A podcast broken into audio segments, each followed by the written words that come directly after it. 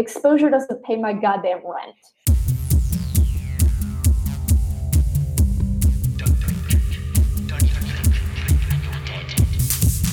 It's time for Arrested DevOps, the podcast that helps you achieve understanding, develop good practices, and operate your team and organization for maximum DevOps awesomeness. I'm your host, Bridget Kromhout, at Bridget Kromhout on Twitter. Arrested DevOps is brought to you by 10th Magnitude, a company that figures if you're listening to this podcast, you must be pretty cool. 10th Magnitude empowers businesses to better collaborate across teams and achieve IT transformation using cloud. They enable customers to innovate, automate, and accelerate by leveraging the power of Microsoft Azure. You can find out more at arresteddevops.com slash 10th magnitude. This episode is also brought to you by Datadog, a monitoring tool that helps bridge the gap between operations and dev teams. Datadog brings together system metrics, changes, alerts, and events from over 70 common infrastructure tools such as Chef, Docker, and AWS, so that dev and ops teams share their key data and alerts in a single place and collaborate on issues in real time. Datadog is available for a free 14-day trial at arresteddevops.com slash Datadog. Today, I'm joined by a friend of the show and returning guest, Katherine Daniels. Katherine, you last joined us for starting a new DevOps job. I think that was arresteddevops.com slash 32. It's been almost a, it's been over a year, right? That was March of 2015. Wow. Yeah. Where's the time go? so tell us, catch us up with the last year. What have you been up to since then? Well, most of my time over the past year has been spent working on the book that I am writing with Jennifer Davis of Chef. We are writing O'Reilly's Effective DevOps, affectionately mm-hmm. known as the Yak Book, because our animal is the unshaven yak. I particularly like how the yak is unshaven. Yeah, yeah. So that when we write the second edition, it can be the shaved yak book. a much happier DevOps yak. exactly. That is due to be coming out uh, sometime in late May or early June of this year. So we are really excited to have that almost done. Wow. So it's not going to have that big red early release stamp on it anymore? So we've been told. Because that really that gets in the way of seeing exactly how, you know, hairy that yak is. Exactly. Or if it's wearing any like hand knit bows in its ridiculously hairy hair. you have no idea. so, well, that's awesome. Well, I'm you know, uh, you heard it here, readers. The effective DevOps from O'Reilly Media, Katherine Daniels, Jennifer Davis. All right. Other than writing a book, which I, am sure takes almost no time at all, uh, other than writing a book, what else have you been up to? I've been working on some fun infrastructure provisioning tooling uh, at Etsy. I have been speaking at fewer conferences than last year. I just got back from the amazing Code Mania conference in New Zealand, where I got to hmm. talk about how I am kind of bringing software development best practices to this operational tooling. Because as it turns out, even if you're writing just a collection of scripts, you're actually writing software. And that software should maybe be like planned and tested. Shocking. I know. I know. Mind blown. Who knew? So that's been a lot of fun. Nice. And speaking at conferences in Middle Earth, we got to talk about that. I mean, this episode of Arrested DevOps is about speaking at conferences. So mm-hmm. I definitely want to hear how that happened. Um, and yeah, like we, and before we jump into, you know, the nitty gritty of speaking at conferences, uh, is there is there anything else that you would like to uh, tell our listeners, perhaps about your exciting new metal band slash t-shirt project? yes. So the backstory of this is that Etsy has a talent show every year. I work with some amazingly talented people. And one of the things that I did this year was uh, a metal band that did a heavy metal cover of a-ha's Take On Me. Oh my God. Yeah and our we decided to name our band Necro Atsume, and so our logo is one of the little Necro Atsume cats, all decked out in like corpse paint and spiked bracelets. And I posted this on Twitter, thinking, "Oh yeah, that'll that'll get a few laughs," and it kind of blew up. So I with with the help of my amazing bandmates, uh, created a Teespring campaign where the you know when I clicked on it from Twitter, it was already like this is fully funded. You can order until this date. I'm like, That was fast. I was kind of surprised by how many people, aside from myself, wanted cat t-shirts. One of my coworkers actually showed me somebody that was a friend of a friend on Facebook had turned the Necro cat into their avatar. Oh my god. yep. So apparently the internet likes cats. Who knew? This is news to me. Yeah, I've, I've been told that the internet's a fan of cats. Like, I'm pretty sure that there are some people who follow me on Twitter because they're hoping for something about DevOps. And I'm like, lols, sorry, mostly cats. But cats. nice. Well, cats and conferences. That's the other thing. It's kind of funny because sometimes people tell me that I just can't follow you because you tweet too much when you're at conferences. And I'm like, let me introduce you to Twitter clients that let you mute hashtags. Uh, but yeah, even when I'm even when I'm not speaking at conferences, sometimes I'm in the audience live tweeting your talks. Um, but let's let's uh, let's back up. Let's tell people if people are interested in speaking at conferences, how do you even get started? How did you get started? So I got started back in 2013. Uh, Jason Dixon, who organizes the excellent Monitorama conference, was putting together Monitorama EU in Berlin, and he reached out to me. We'd been friends on Twitter, and he I'd attended the first Monitorama in Boston, and he just reached out and asked me if I wanted to talk in Berlin. And my first reaction was, "No, I don't have anything to say." Because uh, the classic, "I don't have anything to say." Yes, but he said, "I follow you on Twitter because you have things to say."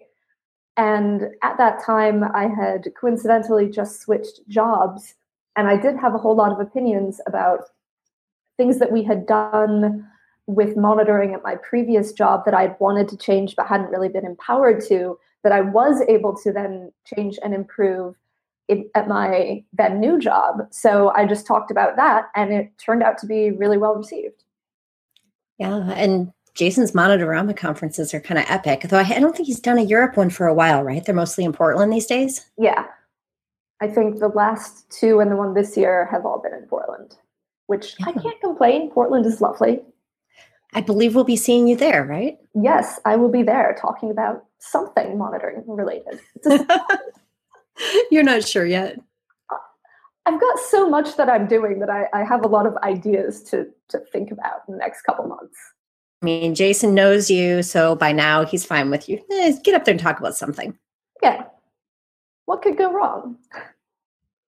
I'm actually doing a senior rotation with Etsy's performance team right now, working on some Nagios related stuff, also having to do with performance. So hopefully some fun fun things will come out of there related to monitoring and alerting related tooling. So that might be it. It might be something else. Yeah, awesome. Okay, so we've established that you started speaking at conferences in 2013 because somebody who knew you from Twitter thought you maybe had things to say.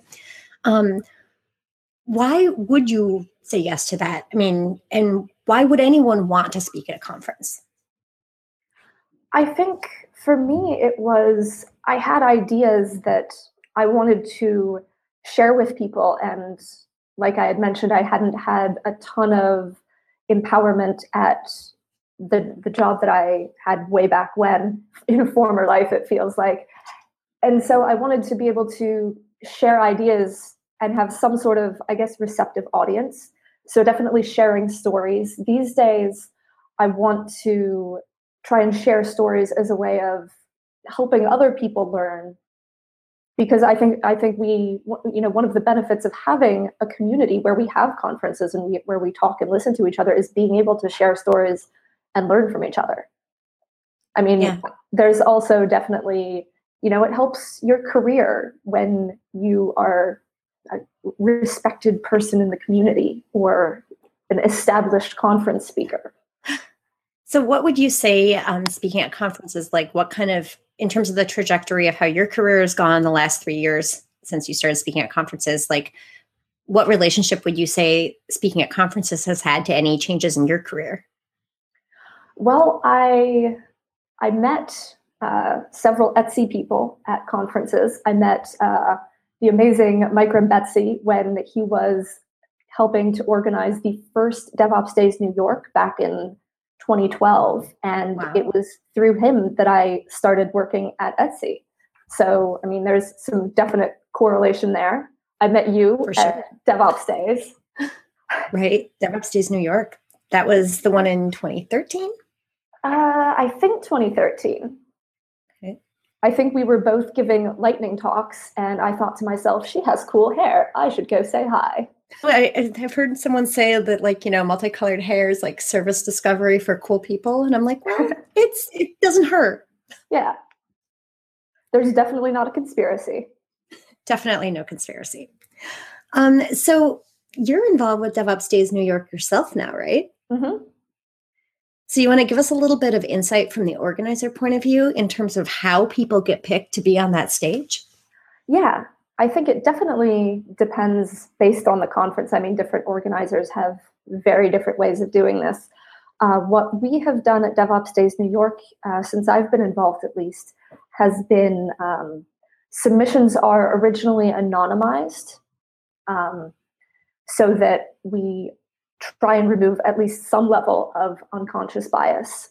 And then when we will go through and rate all the proposals, and then when we're going through and discussing them as a group, we'll try and um, we're, we're trying to lean towards reaching out to newer speakers rather mm. than like the same old crowd. Because as much as some of these repeat speakers have really great things to say, I don't want the DevOps community to become an echo chamber where we just hear from only the same people over and over again. I totally hear and understand what you're saying, which is why I spoke at far fewer DevOps days in 2015 than I did in 2014. It's mm-hmm. like I'm trying to encourage more voices in the space, not fewer. Yeah. I know some conferences don't use a CFP. Some will do invite only as a way of, and this can go either way. It can be good or bad depending on how you do it. But you can't necessarily control as an organizer who submits to your CFP you can encourage people to submit, but you can't really force it. So I've seen some conferences who have gotten amazingly diverse speaker lineups by hand selecting the speakers that they want. But the problem with, with this is that you can also hand select a group of people who are your friends and who look exactly like you. And I think that's a that's a really good point too. And so when people are looking to speak at conferences, and are wondering what conferences are going to be the right audience for them. I think conferences that they've been to or conferences that they know they're going to feel comfortable at are a natural fit. And a lot of people don't necessarily toss something out into the the CFP of some conference that they don't know anything about. Mm-hmm. And so, you, as an organizer, you do kind of have to encourage participation from communities of people who maybe haven't even come to your conference before. Definitely.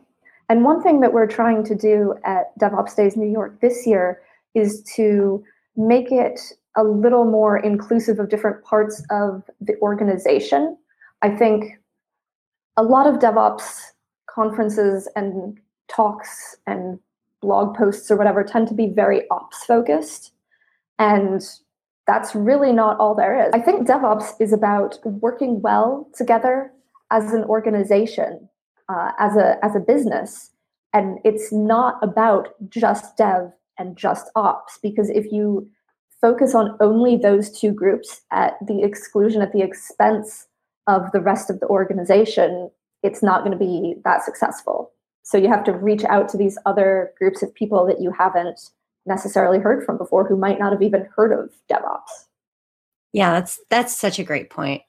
And I'm excited this year for DevOps Days Minneapolis. We have, for example, someone from marketing from Atlassian is going to be speaking. And I think just getting people in from other parts of the org, totally not a completely self interested move in that I technically report through marketing these days. but um, so, switching gears a little bit, do you want to talk a little bit for people who might be interested in speaking at a conference but aren't even sure what the experience will be like? You just talk from the 10,000 foot view, your perspective. What's it like speaking at conferences when you first started and then now? Well, these days I am slightly less nervous every time I get on stage. Um, I think a little bit of nerves can be a good thing because it, you know, shows that you care and you, and you want to make sure that you're on your game and doing a good job. Um,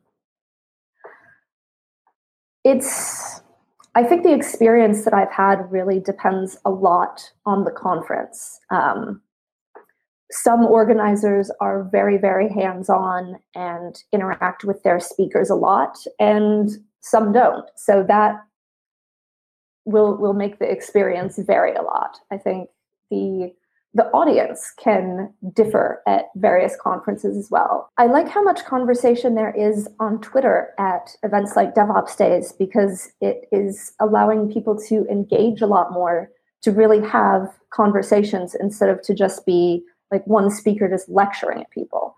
Um, and so that engagement and sharing and learning from each other is is something that I really enjoy. Yeah, that makes a lot of sense. Um, and in terms of speaking at different kinds of conferences, like I know I just did a blog post about what I do as a conference organizer to reach out to and give information to attendees. And I think that that seems like something just what kind of communication you get from the conference as a whole mm-hmm. so that you know, you know, where your marks are, where the pieces of tape are on the floor, where you're supposed to be standing, anything like that. Yeah like what ratio are your slides supposed to be in what is the av situation going to be like I, I loved your blog post because it was such a fantastic example of how much communication is important and not not only that but why it's important because there's nothing more stressful to me as a speaker than having no idea what I'm walking into. Yeah, absolutely. That makes a huge amount of sense. So we, uh, one of your coworkers, Lara Hogan, just did a really great series of live tweets, and we can link to them in the show notes about live tweeting her day of a conference and getting ready and getting out on stage and that sort of thing. But not even just day of, but in general, how do you prepare for giving a, a conference talk? So once I have my idea of what I'm talking about, I'll usually start working on the outline for my talk, which I'll do in written form about three weeks before. Mm-hmm. Um, if it's a subject that I'm less comfortable talking about, I might write out even longer form written, like almost essentially a blog post. Um, the talk that I gave at CodeMania just a couple weeks ago, actually, a lot of content did come from the Code as Craft post I wrote on the same subject. So, writing that blog post was a really good way for me to organize my thoughts then a couple weeks before, I will start um, putting together slides based on this outline. So usually my slides will start with you know five or six slides that are the main like headers or main topics that I'm going to go through. Like intro, here's the problem we ran into, and then here's what we did to solve it, and here's the things that we learned and what's next. Um, pro tip for any conference organizers out there i'm not going to give you my slides two weeks in advance. Like, i'm a professional. I will have them done but i don't have them done two weeks in advance. I'm not going to like start putting them together the night before but i am iterating on my slides up until usually the night before. I always find that so funny because even if it's a talk that i've given numerous times I'm still going to keep changing it. Mm-hmm. And so if they really want an early version or they want, you know, I'm like, hey, I have all the slides from the last three times I gave it on my website. You go right ahead and look at those. Um, that's not what I'm going to be using. Yeah, so. I'm not going to just completely recycle a talk. So I think that that's one of the, uh, I mean, I totally do. Like, I totally give the same talk again. But the problem is, I always want to say something different and switch slides out. So mm-hmm. that's why I can't guarantee it's going to look exactly the same. Yeah, I've definitely given talks that are like 90% similar, but there's definitely, you know, I, I like to update them, make sure that, you know, if I'm giving some background on Etsy, that I have, you know, up to date numbers. That if I'm talking right. about, you know, next steps, I have the actual next steps and not last year's. So, right. I, I actually like the the smallest amount of time between two talks that was the same talk that I ever gave was literally at the same conference before lunch and after lunch. And this is not the give a talk at OSCON last year and then give it again the next day because they needed me to. This was actually this conference. It was a small local conference in Minneapolis. For some reason, actually scheduled their speakers to do that. Pro tip: not normal. Do not do this. But wow. I said, okay, whatevs. I get their idea was that it would allow the attendees to go to more than one talk during the breakouts, and I was like, uh, or you could record them. Just a thought. but anyway, so what they ended up doing was having me give it before lunch and after lunch. I used the same slide deck. I gave two different talks. Yeah. Not even on purpose. I just like, you know, I had other things that occurred to me from one from the discussions I had had at lunch that I wanted to say.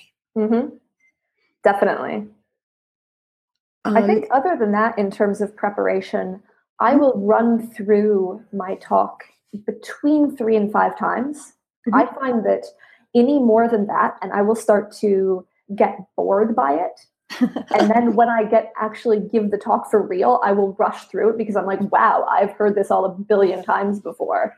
Um, so that's just been something that's I've discovered through trial and error for me. But like, this isn't some hard and fast rule. Like, I think if you're planning to start speaking, you have to, you know, kind of iterate and see what is the number that works best for you. Right. Well, and different kinds of talks are going to need different kinds of prep too, right? Like, mm-hmm. for example, you've done, it wasn't exactly a talk, but you and Jen Davis did full day tutorial where you were like, or rather, full day training at an O'Reilly conference or two, where you were training people in a room all day. I mean, that's materials you have to have ready to go. Yeah, that was very different because we did prep the materials, but we couldn't very easily prep I mean, there was definitely some talking when we were explaining things, but so much of giving a training is interacting with the people who are like the students essentially. Mm-hmm. And you can never predict, even if you know you have a survey that you send out and you ask people, how much experience do you have with X, Y, and Z? You know, you're never going to account for all the variation of experiences that people will have or bugs that people will run into. So those trainings feel like much more like you you you can try to be prepared but you're never going to be as much because there's just so many variables. Nice. Now you've also uh, emceed ignite a couple of times um, and you've given ignites as well. Like what would you say is, is tell us about ignite first of all what it is and then how is it different prepping for an ignite? So ignite is a five minute talk where you have, I forget, is it 20 slides that auto advance every 15 seconds? Mm-hmm. mm-hmm. Yeah. And so the slides are auto advancing, which means that they are going to keep going whether you're ready or not. So nights I will actually I will rehearse those much, much, much more than I will a full talk because with a full talk, when you're in control of when your slides advance, you can take more time or less time as needed based on how the talk feels in the moment. But you mm-hmm. can really do that with Ignite. So I'll rehearse those a lot more in order to get the timing down a lot right. better. Right. No, that makes that makes perfect sense. Um, and then the other kind of speaking that I know you have coming up at Velocity in Santa Clara this year is you're going to be co-speaking. Can you talk a little bit about how that's different? Yeah. So co-speaking can take a bunch of different formats. I think you tweeted about this, um, asking people if they preferred, you know, people to switch off, or one person does half and then the other person does half. And I have only given, I've only co-presented once uh, with, with one other person before, uh, mm-hmm. with Mike Rembetsy. Um, mm-hmm. We did a couple talks together, which was a lot of fun. And because I think it really depends on kind of the the chemistry and the flow between the two speakers. Mm-hmm. Um, like I've ne- I haven't seen a lot of co-presented talks where it's like 15 minutes of one person and 15 minutes of the other that really felt like it like having two people added anything. Right, but right. If you have two people who feel like they're having a conversation, I think that goes a lot better. So I'm excited to see like where that goes at Velocity this summer. Uh, Laurie Denness and I are going to be talking about Nagios and how we have used it over the past 10 years at Etsy. So that's going to be super fun. Wow. So for that talk, like do you and Laurie end up scheduling sessions to practice together or how does that work? We'll end up scheduling some. Um, we have an advantage in that, you know, we work in the same office. Um, so we don't have to deal with, you know, AV troubles because those have never happened. Um, but it, it, it's going to be kind of kind of a similar process where we start by working on the slides, finding the content that we want to put together, and then go back and forth and figure out, you know, who wants to talk about which bits, and you know, then run through it like it's a conversation and and just see how it goes and what feels most natural. Yeah, absolutely. And I've I've done that myself as well and because I'm not physically co-located with the people that I've done that with, there's been a lot of practicing over hangouts.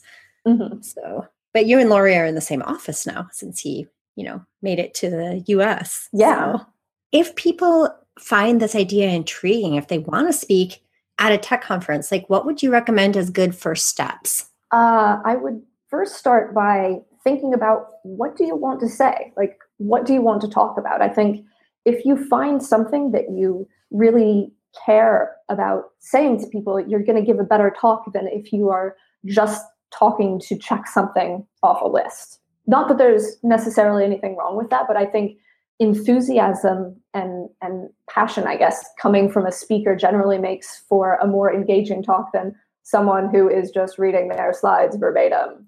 Oh my gosh, never read your slides. uh, you have enough words on your slides that it takes people more than like two seconds to read them. You have too many words on your slides, I think. Well, and one of my coworkers, Michael Cote, just tweeted something that I thought, or no, he had a blog post that I thought was kind of profound where he was talking about for corporate presentations, when you're giving presentations inside a company, it really does you need a bunch of sentences and bullet points on the slide because people are going to be passing that deck around without you talking over it. Mm. And they're really different, I think, than conference slides. And people who try to present a, a, deck at a conference that's like a whole bunch of, you know, sentence long, you know, paragraphs, it's just like, oh, please don't put that up on the screen. It's not readable. And I'm just reading it and not listening to you. Yeah.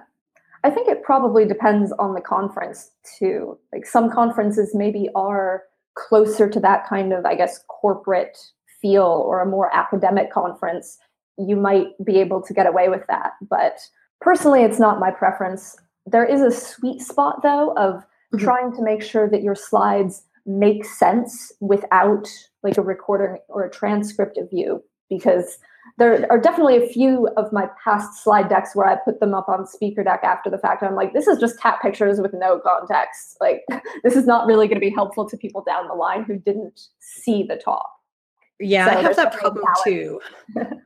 I'm always I'm always searching for that balance. I think then so, next steps are finding a conference that would be, I guess, a good fit for what you want to talk about because you know not every conference is going to be accepting every subject or every type of talk. Um, callback oh, that is women, so true. Yeah, yeah. Like if if you submit a tutorial to a conference that doesn't have a tutorial track, you're probably not going to get accepted, and then you're going to be sad. But you know, if you, I think looking at past, if you if you know some conferences that you think might be good fits, um, looking at their past lineups and past schedules can be a good indicator of like what do they usually look for in the talks that they accept right and i interrupted but you were mentioning callback women yes uh, callback women on twitter will tweet out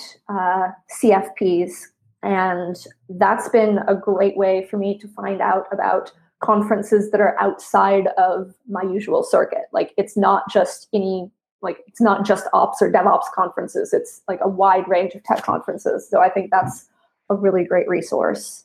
Um, the yeah. the technically speaking newsletter, I mm-hmm. think, is also going to be a good resource for people because they will um, send out updates about conferences that have CFPs open, and also like um, if any uh, travel or lodging is provided for speakers, so that people can plan accordingly.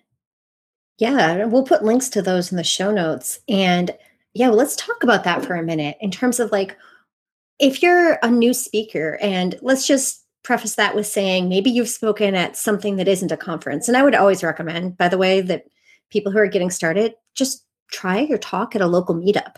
Like your local meetups are always looking for speakers. Mm-hmm. And especially if your meetups have lightning talks, like the Minneapolis DevOps meetup is, you know, tomorrow. So it'll have already happened probably by the time most people are listening to this. But like we have, you know, half a dozen or so people are just going to give lightning talks this, you know, this particular meetup.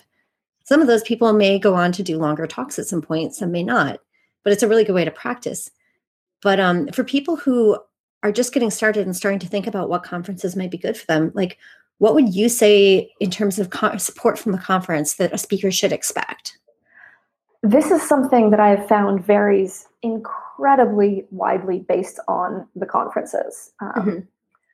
So some conferences don't pay anything. Like they won't cover travel, they won't cover lodging. Some conferences don't even cover admission to the conference, which I think is kind of ridiculous. Um, I call complete bullshit on that. Like, yeah, that's thank you. Complete like, bullshit. If you're providing the content, you should not have to pay to get in to do the work. yeah, like it is. I mean, depending on the length of your talk, it's 30 to 40 hours of prep work, maybe. So the conference if they're not paying is already getting 30 to 40 free hours of work from you. And on top of that you have to pay admission? No. No. No fuck that. Um so that's definitely yes conferences if you think we're subtweeting about you we are. We are. Just not that off. Yeah um so then there's uh travel and lodging. Again this is something that i have pretty strong feelings about um, because if your company doesn't have a, a budget to pay for you to go to a conference that you're speaking at, you're again going to be paying out of pocket to talk at these events. And a lot of conferences will try and tell you, oh, you're getting so much exposure. Exposure doesn't pay my goddamn rent.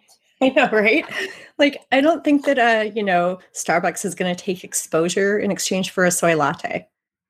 Probably not. Probably not. Um, and I think that this, so there can be leeway that I'll give to conferences based on their size and their budget. Like a new conference or a small conference obviously isn't going to have the resources available that some really big, well established conference with dozens of sponsors is going to have. Right. But I feel like if you're a conference that has been around for five years and you have, you know, so many sponsors that you can't fit them all on one page. If you're not providing travel and lodging for your speakers, you're taking advantage of them.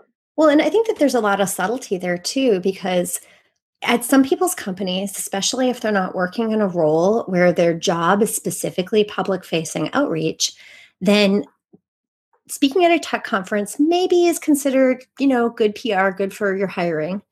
And maybe uh, it's coming out of a training budget Mm-hmm. And so if you speak at a conference, you're taking away from the ability of maybe the rest of your department to go and have any training this year. And so, like, yeah. even if your company technically maybe will cover it if you push, I like when a conference just says, no questions asked. If you tell us that it's not, you know, um, uh, basically, I, the way I forget exactly how I put it, but if, if you tell us that you need this covered, we believe you. Yeah. Definitely. We're not going to sit there and say, well, did you use all your social capital at work to try to convince them to maybe pay for it? Could you send us a copy of your company's internal policy regarding travel? Yeah, I, I mean, if you can, if you can in any way work it into your conference budget as an organizer to help cover travel and lodging, you, mm-hmm. you should be doing that. Yeah, I full I fully agree with that. I mean, especially because if you can again, depending on your conference's budget, if you can get sponsors to cover this stuff, then yeah, maybe if one of your speakers works for one of your big sponsors, they probably don't need you to cover it. And I have, in fact, um, in my organizer capacity, had speakers turn around and say, No, my company is happy to cover this. And I say, Okay, I take them at face value if they say that. But if they say, No, my company is not going to cover this, I say, Okay, no problem. We'll get this taken care of. I just think it's it's the least you can do for the amount of effort somebody puts in to make your event successful. Yeah, Definitely. And I feel like that's kind of the very least that you can do. I think trying to make sure that speakers feel welcome, like a little bit of interaction and outreach can go a long way. Um, I'm a really big fan of having some sort of speaker event beforehand. It doesn't have to be like a big fancy dinner or anything, but just some sort of you know, low key thing where I can interact with the other speakers and get to know them, especially if it's a conference that I've never been to before where I don't necessarily know anyone, helps me feel so much more comfortable. Yeah, absolutely. Like the, um, I spoke at ScaleConf in um, Cape Town, South Africa. Ooh. And while I had actually been to Cape Town before, years before, I had never been to this conference. I knew very, very few people. I think I knew a couple of other speakers, but I knew no organizers going in. I didn't know most of the locals, you know. So having just that little, hey, we're all just at this particular restaurant, just come over, you know, snacks, appetizers, whatever, turned out to be a really good way to get comfortable with everyone before the conference kicked off and that's they did a great job of being welcoming and i think that that's a good example of the sort of thing that is not even necessarily really expensive or difficult to set up. Definitely. I think also if you have speakers coming in from out of town or especially out of the country like let them know good places to stay in the area good things to do in the area because you might be very familiar with your own area with your town that you live in but not everyone is going to be.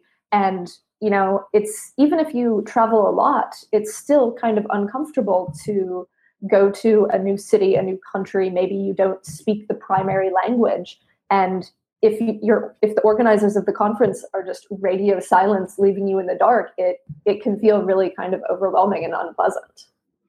Yeah, that's I think that's a really good point. So then backing up a little bit, if somebody has decided that they maybe want to speak at some conferences and they're finding out that CFPs are this thing that they need to put a talk into. Like, what do you do? You just write, you know, my talk will be about X. I mean, like, what has to be in this proposal typically? Yeah, that's that's a good question. With it can vary a bit depending on what the organizers are looking for.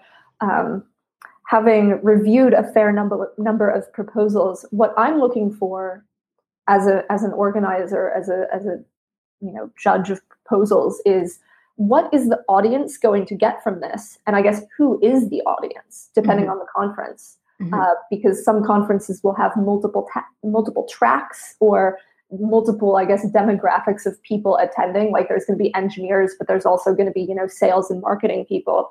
So you really want to convey who is your talk intended for and what are they going to take away from it? Um, sometimes uh, the abstract that you submit to the CFP will be the same little paragraph or two that ends up going on the conference schedule. So you want to you, you want to tell you know the conference attendees as well why should you go to this talk? What are you going to learn from it? What are you going to take away from it? Like why should you choose this talk out of other talks that are you know potentially at the same time for multi-track conferences and you bring up a really good point. And for our listeners who maybe don't attend as many conferences as we do, do you want to kind of go into more detail about what this whole conference track thing is? Yeah. So some conferences have one thing that you can be doing at any given time. So they might have six to eight talks in a day, just one after the other. And at any given time, there is only one talk going on. And then there's the hallway track. Yes. I mean, because, you know, you're not my real dad. You can't make me go to that talk. Indeed. The, so the hallway track comes from if you're hanging out in the hallway of a conference instead of, you know, in the auditorium or wherever talks are being held, you might be talking with other attendees, you know, chatting about what you just listened to, what you what you took away from a given talk. And that sort of networking and interacting with people is the hallway track, which can also take place on Twitter these days. I like the hallway track lots and lots. Like a lot of times you can watch live streams and you can watch conference talks on YouTube later. So the hallway track is one of the big, for me, one of the big differentiators for actually being at the conference. Mm-hmm. But, but, anyway, so for a single track t- conference, you're saying that, and I think a good example would be Monitorama that you were mentioning. Yep. Um, you don't necessarily have to write an abstract saying, you should definitely choose to come to this talk if it's a single track conference, like people are going to be coming to it. For sure. Um, but how do you write an abstract or, or how do you uh, position your talk for a single track conference differently than for a multi track conference? So, I guess the way I think about it is at a single track conference, people have no choice. I mean, I guess they could all go out in the hallway and refuse to listen to my talk, but mostly people are going to be there no matter what. So, you really want to I think for single track conferences, you really want to be mindful of who the intended audience is mm-hmm. of that conference. So mm-hmm. if it is, you know, an operations focused conference, you want to keep in mind that your audience is going to be operations engineers. Um, mm-hmm.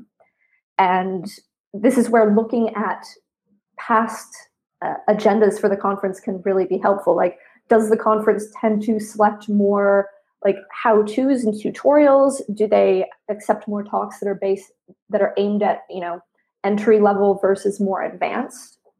Um, because if you like, I I personally love 101 level talks, um, mm-hmm. even if it's a topic that I know a lot about because there's always more that you can learn.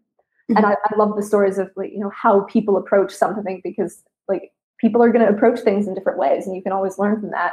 Um, but if it's a very technical conference aimed at like really advanced developers or whatever, a 101 level talk maybe isn't going to be as appealing to them and so is probably less likely to get selected.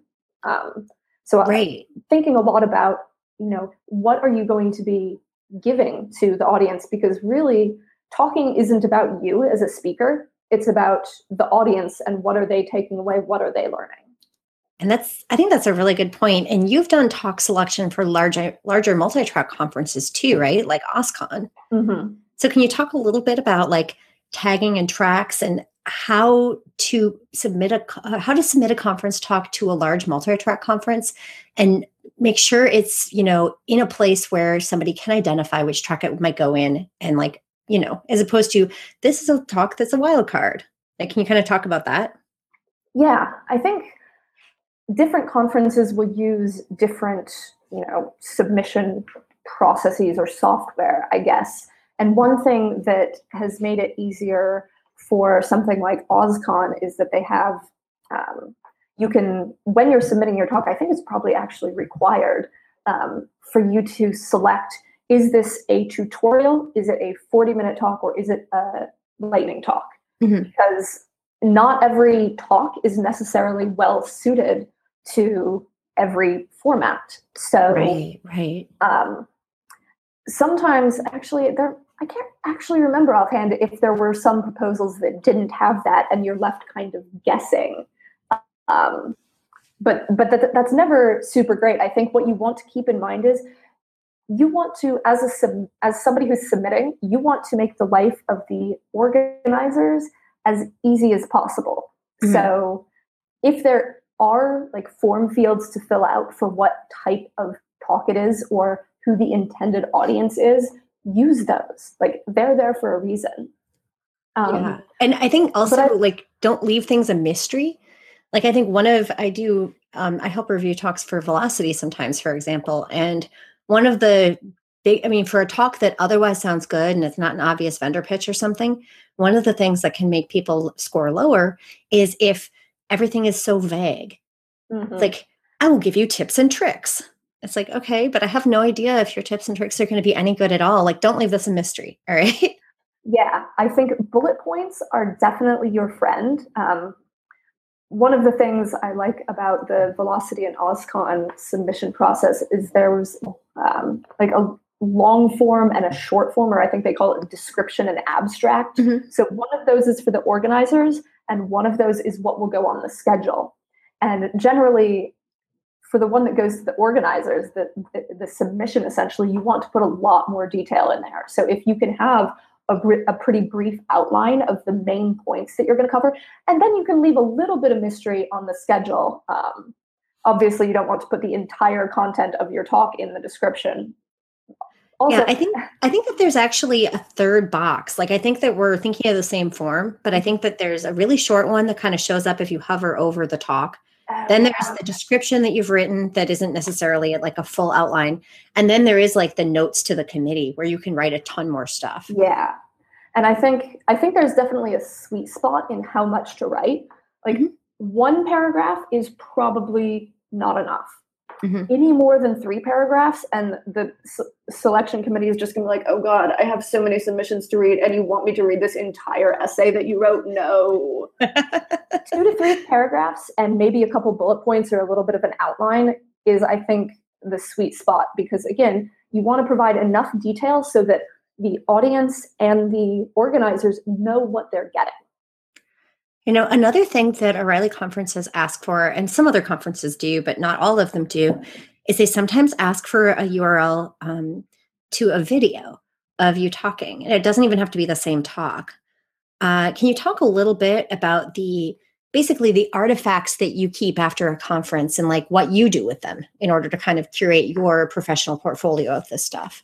Yeah, I definitely will download any video recordings if the conference makes them available. And conferences, please do this. It's good for speakers and it's good for attendees and hypothetical future attendees who want to mm-hmm. know if they want to go to your conference. Um, so I'll keep videos of those. I'll usually upload them somewhere if they're not like hosted on YouTube or Vimeo. Mm-hmm. And I have on my website a page where I have a list of the past speaking events that I've done, where I will put um, a link to the conference, a link to the slides. I put all my slides on Speaker Deck, usually right after I give the talk, so I can then tweet it out before I forget. Mm-hmm. And then um, an embedded video if it's available, which then if a conference asks for you know any past speaking, I can just give them a link to this page. I think, and I do something similar, and I think that that's a lot of people when they see it are a little surprised and i think that maybe not enough people realize that having something like this online that you can give people saves you and you know the, the other conferences a lot of effort. Because it shows them it shows them you. you're serious. Sorry? I stole the idea for my page from you actually. Oh well i think it's other stuff that you can put on there that i definitely did put on there because it saves so much time eventually is the high res, you know, headshot. And mm-hmm. it doesn't have to be a professionally taken. I think mine is one that my friend Julia took at dinner. I liked my smile in the picture. It's like a two year old hairstyle, so I should probably update it eventually. But, um, but you know, any picture that you like how you look in it, um, just so that they, a lot of conferences would like to put a picture of you on their website. And also, you need to have a bio written, and it doesn't have to be like everything back to kindergarten, but it's just you know a few sentences that say basically, who is this person? Mm-hmm. What is their background? Like, I guess, you know, you don't have to like prove your credentials, but, you know, let the audience know what they can expect a little bit. Right. Like, you know, is, is this person on the ops side of the dev versus ops divide? Mm-hmm. or in, or in my case, are they an evil marketing person? On the marketing side?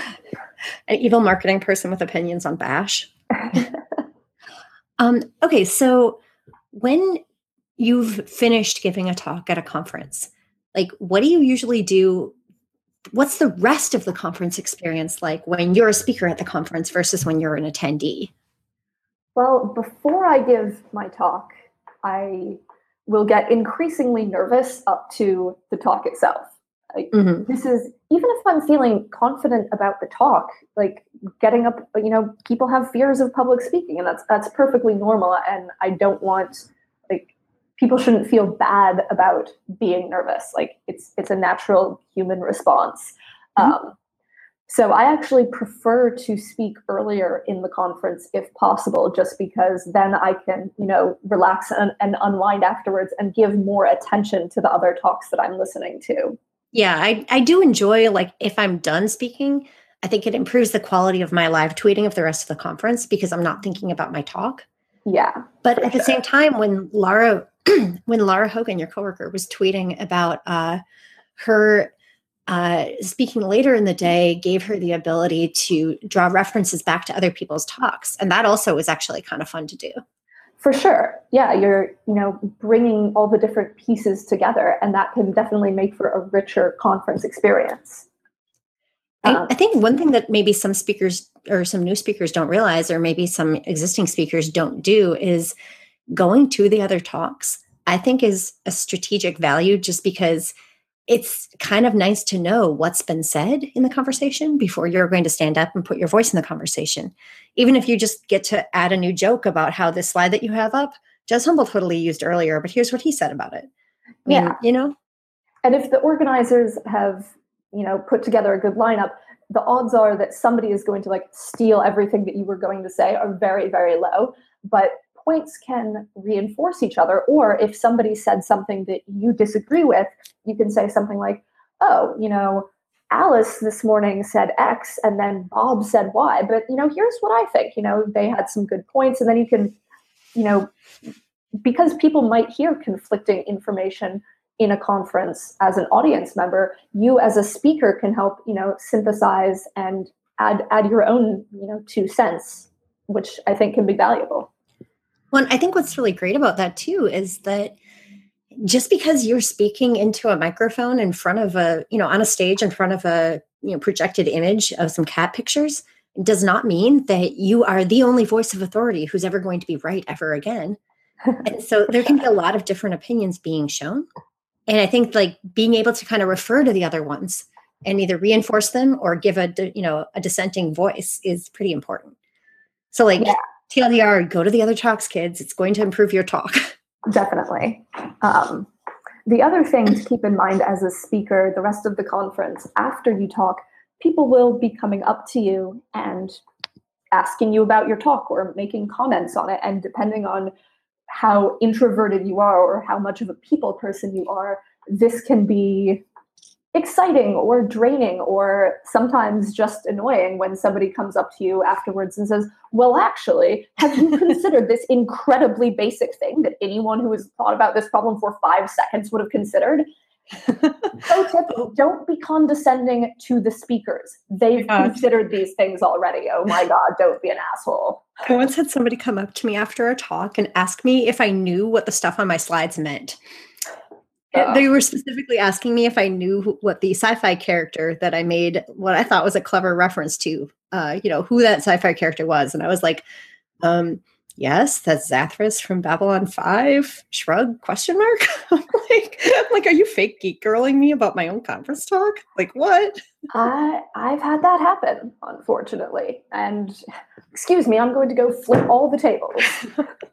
well, and that brings us to the exciting question of this is more of a comment, less of a question.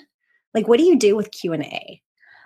That is always a fun topic. Um, I, depending on the conference and the audience, will sometimes strategically time my talks so there's no no time for questions. I'm like, come find me afterwards because I've actually found that there are sometimes fewer of the this isn't really a question, but when people don't have a captive audience of an entire room full of people to listen to them because mm-hmm. you know people like that they're not asking a question they clearly want everyone to hear how smart they think they are and mm-hmm. if they only have one person listening to them instead of an entire room sometimes do that slightly less yeah, I, I, will admit, like sometimes I'll look around and see if there's any questions. And if the speaker is eagerly awaiting questions and there aren't any, I will ask a question that is actually about the talk and that lets them elaborate a little more on something that they touched on. So, mm-hmm. like the strategic softball, because yeah. I mean, not necessarily, you know, too easy to answer to be not worth hearing, but like the whole point of Q&A is to let the speaker talk more. Yeah, definitely. Um, I don't know. It like lightning talks, no time for questions. Well, generally people don't have questions. But right I think it depends on your personal preference. And some people will say at the beginning of a talk, please save all of your questions until the end, versus if you have a question during the talk, just raise your hand and I'll get to you. Um, so it depends on what you're comfortable with. And I think I, I don't think it's required that you do Q&A on a stage if you you know make yourself a little bit available afterwards for people to come chat with you in person or on twitter yeah and that's i would also say as a conference organizer, I love when the um, traditional mob that mobs the speaker, um, if the speaker can get them like slightly outside of the room, that is mm-hmm. way better than staying up on the stage where maybe even leaving their laptop plugged in when the next speaker needs to get plugged in. So like depending on how much, you know, time there is between speakers, depending on how your conference is scheduled, I do I'm very cognizant of the fact that something else needs to happen on this stage perhaps very shortly after me and perhaps I need to get the hell out of the way. yes. That's where it can also be helpful to have conference volunteers who will help move those groups of people and the speaker or move people away from the speaker if the speaker is obviously trying to run away and decompress um, but to just say all right everyone let's take this out into the hallway because we've got to get set up here which if you don't have enough people staffing your your conference as an organizer that can just add one more level of, of chaos You know, something else I try to do as a speaker is have a designated person who like has my stuff while I'm on stage. Cause of course you you're not going to take your cell phone up there with you usually. And you're not going to have your um, conference badge on. And maybe you're not going to even have your backpack, mm-hmm. your hoodie, your water bottle, whatever. Like a bunch of that stuff, you might want to leave it somewhere and not have it piled up next to the lectern on the on the stage. Yeah. And having a, you know, a designated buddy, whether it's a coworker or a conference friend, um, I actually uh, I bring my partner Joe um, to my spouse to a lot of conferences and have him because he's an AV professional have him plug in my laptop and also deal with it afterwards. so like I can deal with the people who want to talk and feel safe knowing that my laptop is being packed up for me. And I have also packed it up for other you know coworkers and whatnot. And it's like so if you if you have kind of a buddy system of somebody who can deal with some of those details so that you can talk to the people who want to talk to you immediately after your talk, it's kind of nice. Yeah, having a conference buddy is also great if you can have them in the front row. So if you get nervous, you can just look down and they will smile up at you, and then you'll be like, "Okay, I got this. I got this." I love sitting in the front row at your talks. Likewise. Well, and that's another thing too. Is you mentioned Twitter, and I mentioned it a couple of times, and I feel like some people who don't go to a lot of conferences are completely unaware of this giant conference back channel that's going on. So, like, if you don't Twitter, you should probably Twitter. And you don't have to Twitter all the time if you don't want to, but you should probably be looking at the conference hashtag just so that you have some idea of what people at the conference are talking about. Yes. And if you're a speaker, you should have a Twitter and put it on your slides so we can live tweet. We love live tweeting. Right. I, and I actually, I some time back, I started putting my uh, Twitter handle on every slide Mm-hmm. Because when I would live tweet other people's talks, if they had like a difficult to spell, mine is 15 characters long. Don't judge me. It took me a long time to get around to getting on Twitter. But to my eternal shame, my Twitter handle is 15 characters long. And if you're not familiar with how to spell my name, that's a lot to be trying to figure out if you only saw it on the first slide and then 10 slides in, you want to tweet something. Definitely. And if you're trying to, you know, live tweet, you don't want to be sitting there like desperately searching through the conference program on your phone being like did the organizers put the twitter handles on there? Oh no now i've completely not been paying attention because i was just just put your twitter handle on your slides it's easier for everyone. It is so much easier. And then also like so people are going to possibly tweet something complimentary during your talk. Um, I actually take all those tweets and embed them in the individual page I make for each time I, you know, give a conference talk. Uh, but even if you don't go to that length, I've actually had coworkers end up sending, you know, a link to one of those tweets like up our management chain of like, hey, look at this reaction to this conference talk. And then I get people saying, hey, this is wonderful. So it's kind of nice to have that external corroboration that you can take back and show at work. Like, hey, Definitely. look, these are the good reactions.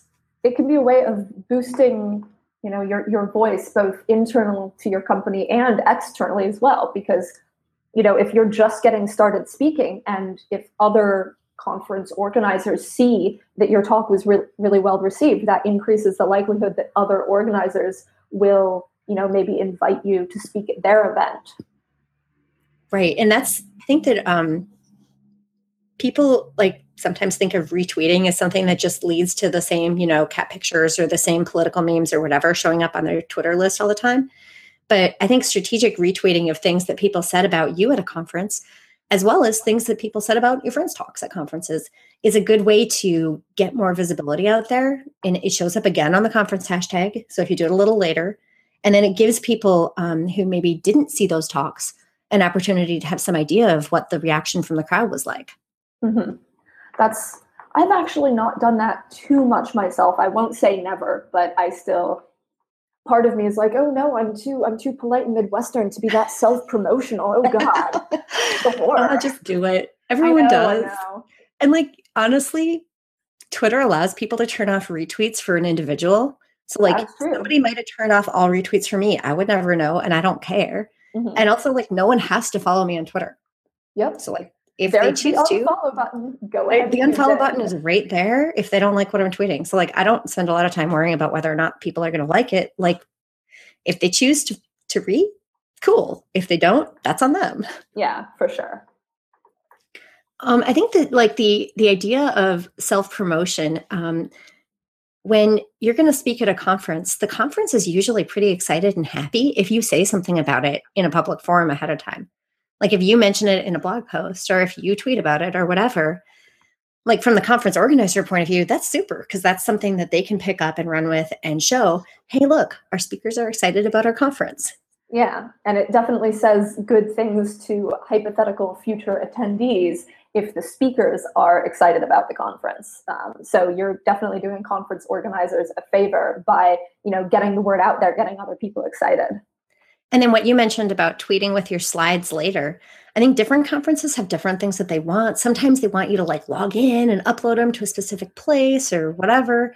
One time I had a conference come to me, like they came up to me. Um, it was either right before, I think it was even right before I gave my talk. And they were like, we would like the slides now. And I'm like, uh, I mean, fortunately, I had already exported them to PDF and had them on my desktop, but I was like, kind of don't really want to plug your rando USB stick into my laptop right this second, but I guess that's what you're insisting on right before I get on stage. Ugh. And it was just like, you know, so I think that sometimes they want them a certain way, but as long as you're putting them out there, you know, on speaker deck or SlideShare or whatever it is that you end up using, there's a number of those sites. But mm-hmm. as long as you put them out there, um, anyone who wants them can go get them. And that's Definitely. specifically, it's usually it's a PDF export without speaker notes is what you usually get. Yep that's what I will almost always do, I think. I sometimes do an export with uh, every stage of build if I'm using the builds like for dramatic effect. Oh, I am way too lazy to figure out builds, so I don't do that actually. um, so I guess and we've I can not believe how this time has flown. Like we're getting so close to the our end time that I should probably start wrapping up. But I feel like there's so much to say here. I guess like if you were talking to 2013 or even 2012 era Katherine, what advice would you give her about the choices that she should make and shouldn't make around her conference speaking? Hmm. That's a good question because it's it's hard to A/B test your own life, and it's hard to tell. You know, if I had turned down that one conference that only gave me the exposure, you know, would I have gotten future conference invites? Um, I feel like I actually did pretty well. I would definitely tell myself to maybe spread out my talks a little bit more. Um, if you find in yourself terms doing of time or topics or what? Time, in terms of time, um, because there have certainly been months where I'm like, oh, I'm giving five talks in two months, and there's certainly people who do way more than that. I don't know how they do it, but I don't want to be away from my cats for that long. I also just it's it's exhausting mm-hmm. especially if you're doing different talks at each one. Um, and I wish that I hadn't been so nervous about giving more technical talks for as mm-hmm. long as I was. Um, I mean, part of the reason that I gave mostly, I guess, quote unquote, cultural talks is that I really enjoy talking about cultural stuff. But, mm-hmm. you know, there's definitely that imposter syndrome part of me that's like, you don't actually know anything about computers. Just don't say anything. Everyone's going to laugh at you. But um, like I do. And it turns out you do. Yeah, I, as it turns out, I've been in the industry for a decade. I do occasionally know what I'm talking about. Um, More than occasionally. probably most of the time. probably. And also for when people are trying to make decisions about topics, I would say you don't have to pigeonhole yourself as like only talking about culture or only talking about tech, but there will sometimes be trends. Like I think 2015, I probably only talked about Docker like mm-hmm. the entire year. and then I took a different job and I was kind of like, I don't really want to give the same talk about Docker. And I kind of want to talk about, you know, organizations and how they learn and how people in the organizations interact. And so that's what I want to talk about right now. Yeah. And I think having the self confidence to say, this is what I want to talk about, maybe it's not the right fit for your conference, and that's okay. Like mm-hmm. it won't always be the right fit for every conference. And like that's fine you know having that i think is pretty valuable it can also mean that you get a chance to then go to a wider variety of conferences um, mm-hmm. so i spent like most of last year talking about devops at devops conferences mm-hmm. i mean which which i love obviously i'm writing a book on it mm-hmm. but like codemania in new zealand was a development conference which was way out of my comfort zone um, a lot of the development work that I've been doing has been taking me out of my comfort zone, but it was such a great experience to do something that was a challenge like that. And basically getting to go talk about, you know, development in Middle Earth is ha- it's got to be some sort of mind blowing, you know, cognitive dissonance right there, right? Yeah, I made sure to throw a ring into into the volcano while I was there, just in case. It was just in case. Gotta make sure. I love it. Um, yeah, so I think that speaking at conferences is something that it can seem like this thing mm-hmm. that other people do that seems inaccessible. Like people don't know how can I get from I have ideas and maybe every once in a every once in a while I want to rant about them to my coworkers or whatever, but I don't know how I can get from here to there. I think this you've you've outlined a lot of really practical steps. Yeah, like internal events to your company, like lunch and learns or something like that. Um, we have a running series of events that we call Ops School, where people will just talk on ops topic, ops topics for like an hour a week. And that's that's a great place to introduce like technical talks that you might not feel as comfortable giving. Local meetups like you said. And just remember like conference speakers are, are people too like i used to be super intimidated by all the cool etsy people who were up on stage talking at velocity and now i'm one of them you can do it too totally it's it's we're all we all started in the exact same place of you know sucking our thumb and being a little kid and not knowing anything about Computron. Mm-hmm. And whatever route we take to get to the part where we're standing on a conference stage, like everyone else can do that too. Yeah, definitely. Great. So we should uh, we should talk about since you, we've mentioned some community event stuff, upcoming conferences. Where are you going to be if people want to see you speak at a conference in the coming weeks, months, year? What, well, what do you have coming up? I am actually I committed on my on my blog, so it's it's for real. So only doing four conference talks this year. Ooh. I've stuck to it so far. Um, it is only April. I will be uh, keynoting Continuous Life Cycle London in mm-hmm. May. Uh, mm-hmm. Jez Humble is the other keynote there. That's going to be a lot of fun. Um, also, when I'm in the UK, I get to go to this festival called Muses of Metal and see one of my favorite bands. So that's super awesome. Awesome. Which uh, band? Draconian. Ooh. If you like some really melodic, depressing doom metal. A plus. So is it is it kind of like Opeth, maybe? It's not the most dissimilar from that. I like that. Not the most dissimilar. Nice. Let's um, check that out. Okay, so you're gonna be a continuous life cycle. Yes. Um, like like we mentioned earlier, Laurie Denness and I will be talking at Velocity about Nagios. Mm-hmm. And I'll be talking at Monitorama. And that's all that I have planned so far. And then, like, that's the end of June. I might have actually six months to relax and maybe have a social life and free time. I've heard of these things. what? I, I don't know about those things. I mean, well, you are running DevOps Days New York, so you're going to have something to do. And oh, yeah, yeah. That is right after Velocity New York. I forget the exact dates, but it is the Friday and Saturday after Velocity New York in, I want to say September. Yeah, yeah, that's later in this fall. Okay, so. Yeah, we are hoping to have our CFP open for that sometime this month. Nice. Okay, so for DevOps Days New York, we will probably be um, a community partner sponsor for that, like Arrested DevOps will be, I would hope. Excellent. And um, if uh, if we are any ones that we are a sponsor for, the code is ADO 2016 that gives people 20% off of a full price ticket.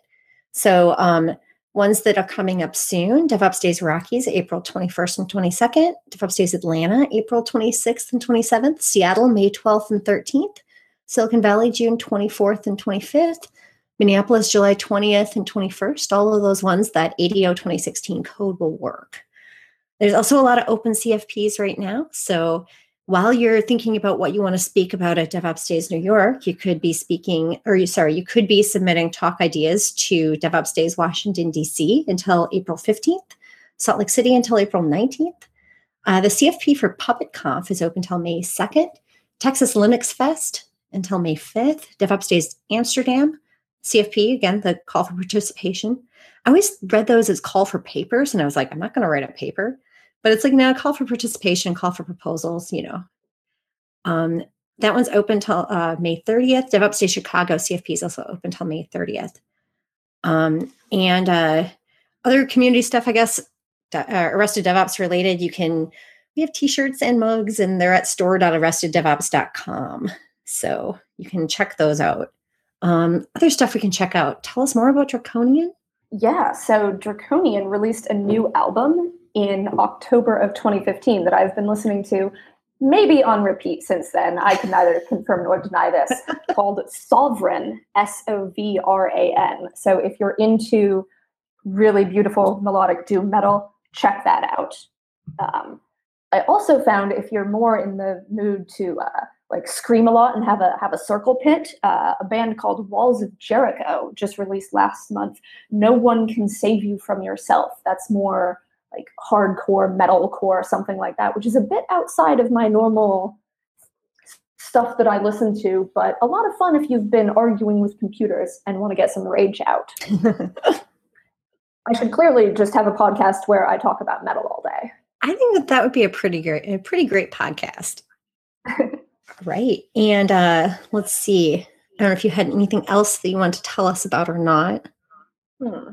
Well, I got to stay on brand. So, metal and cats. if you like cats and you're like, I wish there was a site on the internet that was nothing but heartwarming stories about cats, complete with pictures and videos, lovemeow.com is just that. It is like nothing but heartwarming cat stories. Like this cat adopted a human and look how cute it is. This cat was abandoned as a kitten and then some human rescued him and now he's all grown up and fluffy. Oh, okay, right after this podcast, I guess I'm going to be spending some time there. We know where um, everyone's afternoon is going to go. I know, right? And by the way, are you the one who tweeted that uh, adorable cat? I think it's in Japan somewhere that rides the train. yes, I wish there was a cat like that in New York. That I think it's like the cat like commutes and rides the train on its own and goes where it wants, and like people and just is super polite and will move over to take up only like the smallest amount of seat possible. It's, it's, it's not doing any kind of cat spreading whatsoever. None of that. Unlike, you know, cats in real life that seem to cat spread all over the entire couch, right? Yeah, it's it's fine. I wasn't going to sit there. it's not like we humans wanted to use the couch. No. Uh, and then on one last cat related note, if you do want to buy the ridiculous t-shirt from my ridiculous metal band, Nekro Atsume. That is teespring.com slash nekro dash atsume. That's N-E-K-R-O dash A-T-S-U-M-E. Because cats. Because cats. We'll definitely have a link to that in the show notes. Um, I'm afraid that I can't possibly uh, give you a list of awesome things like all of those. So I'll just say the last couple months, I've been doing a lot of traveling, speaking at conferences, and my very short reviews of countries and places. South Africa, you should definitely go to Cape Town. It is kind of like Amsterdam, except for no canals and instead, uh, you know, giant weird mountain just kind of hanging out over the town with a flat top. Um, hmm. Go to the top of Table Mountain. The view is gorgeous. Uh, the people are super nice. Really enjoyed Cape Town. India is less relaxing, but very educational. And if you're going to go to all the effort to go to India anyway, you should definitely go to the Taj Mahal. And if you do that, it's worth the extra effort to get a hotel in Agra and stay um, overnight the night before and go and actually see the Taj Mahal at dawn. I thought it sounded kind of gimmicky and, you know, like a hoax. Like, why do we care what time of day it is? Uh, the quality of the light changes the way the glowing marble looks. So it's like pinks and yellows and not just the flat white that you can imagine from seeing pictures. It's like it's truly amazing looking um, first thing in the morning. And I am not super big on getting up super early, but that is that was definitely worth it. Uh, we also, um, my spouse and I spent a, a day and a half in Paris as well, which Paris is always lovely and generally more relaxing than you would give it credit for necessarily. Like the I last time I spent a, any significant amount of time in Paris was in like the 90s. And I remember a lot of really cranky people who would pretend they don't speak English. And that does not seem to be as much a problem anymore. So, um, so yeah, the, uh, in general, I would say if you're, if you're going to travel for your conference speaking, build a couple of days in on one side or the other so that you can actually do a little bit of touristing. That's, that's usually worth it. I mean, would, wouldn't you say? Definitely. I have I'm lucky enough now that I can choose to speak at conferences in countries or cities that I want to go to, and then I will build in a couple days, usually afterwards, again, so I'm not stressing about my talk and I can relax to do some sightseeing. Mm-hmm. Definitely worth it. Okay, so back to ADO stuff. We have a newsletter, arresteddevops.com slash banana stand. It's the best way to know about upcoming podcast episodes and cool news with DevOps. Thanks to our sponsors. Be sure to visit them at arresteddevops.com slash 10th magnitude and arresteddevops.com slash datadog. And thanks to Katherine for joining us. Thanks for having me. It is always lovely to chat with you. This is this is always a good time. It and uh, it's kind of fun that it was just us. Uh, Matt and Trevor couldn't make it this time, but I kind of like just the Bridget and Katherine show. We might have to do this again. Yeah, I, I would subscribe to that newsletter. All right. Uh, we'd appreciate it if you'd visit arresteddevops.com slash iTunes and leave us a review in the iTunes store. We'd love to know what you thought of this episode. So please leave us comments at arresteddevops.com slash speaking. Be sure to check us out at arresteddevops.com. Why do we say that again? Or at arresteddevops on Twitter. We're always happy to get your input, ideas, or feedback. Please let us know any ideas you have for future episodes. I'm Bridget at Bridget Kromhout. We're Arrested DevOps. And remember, there's always DevOps in the banana stand.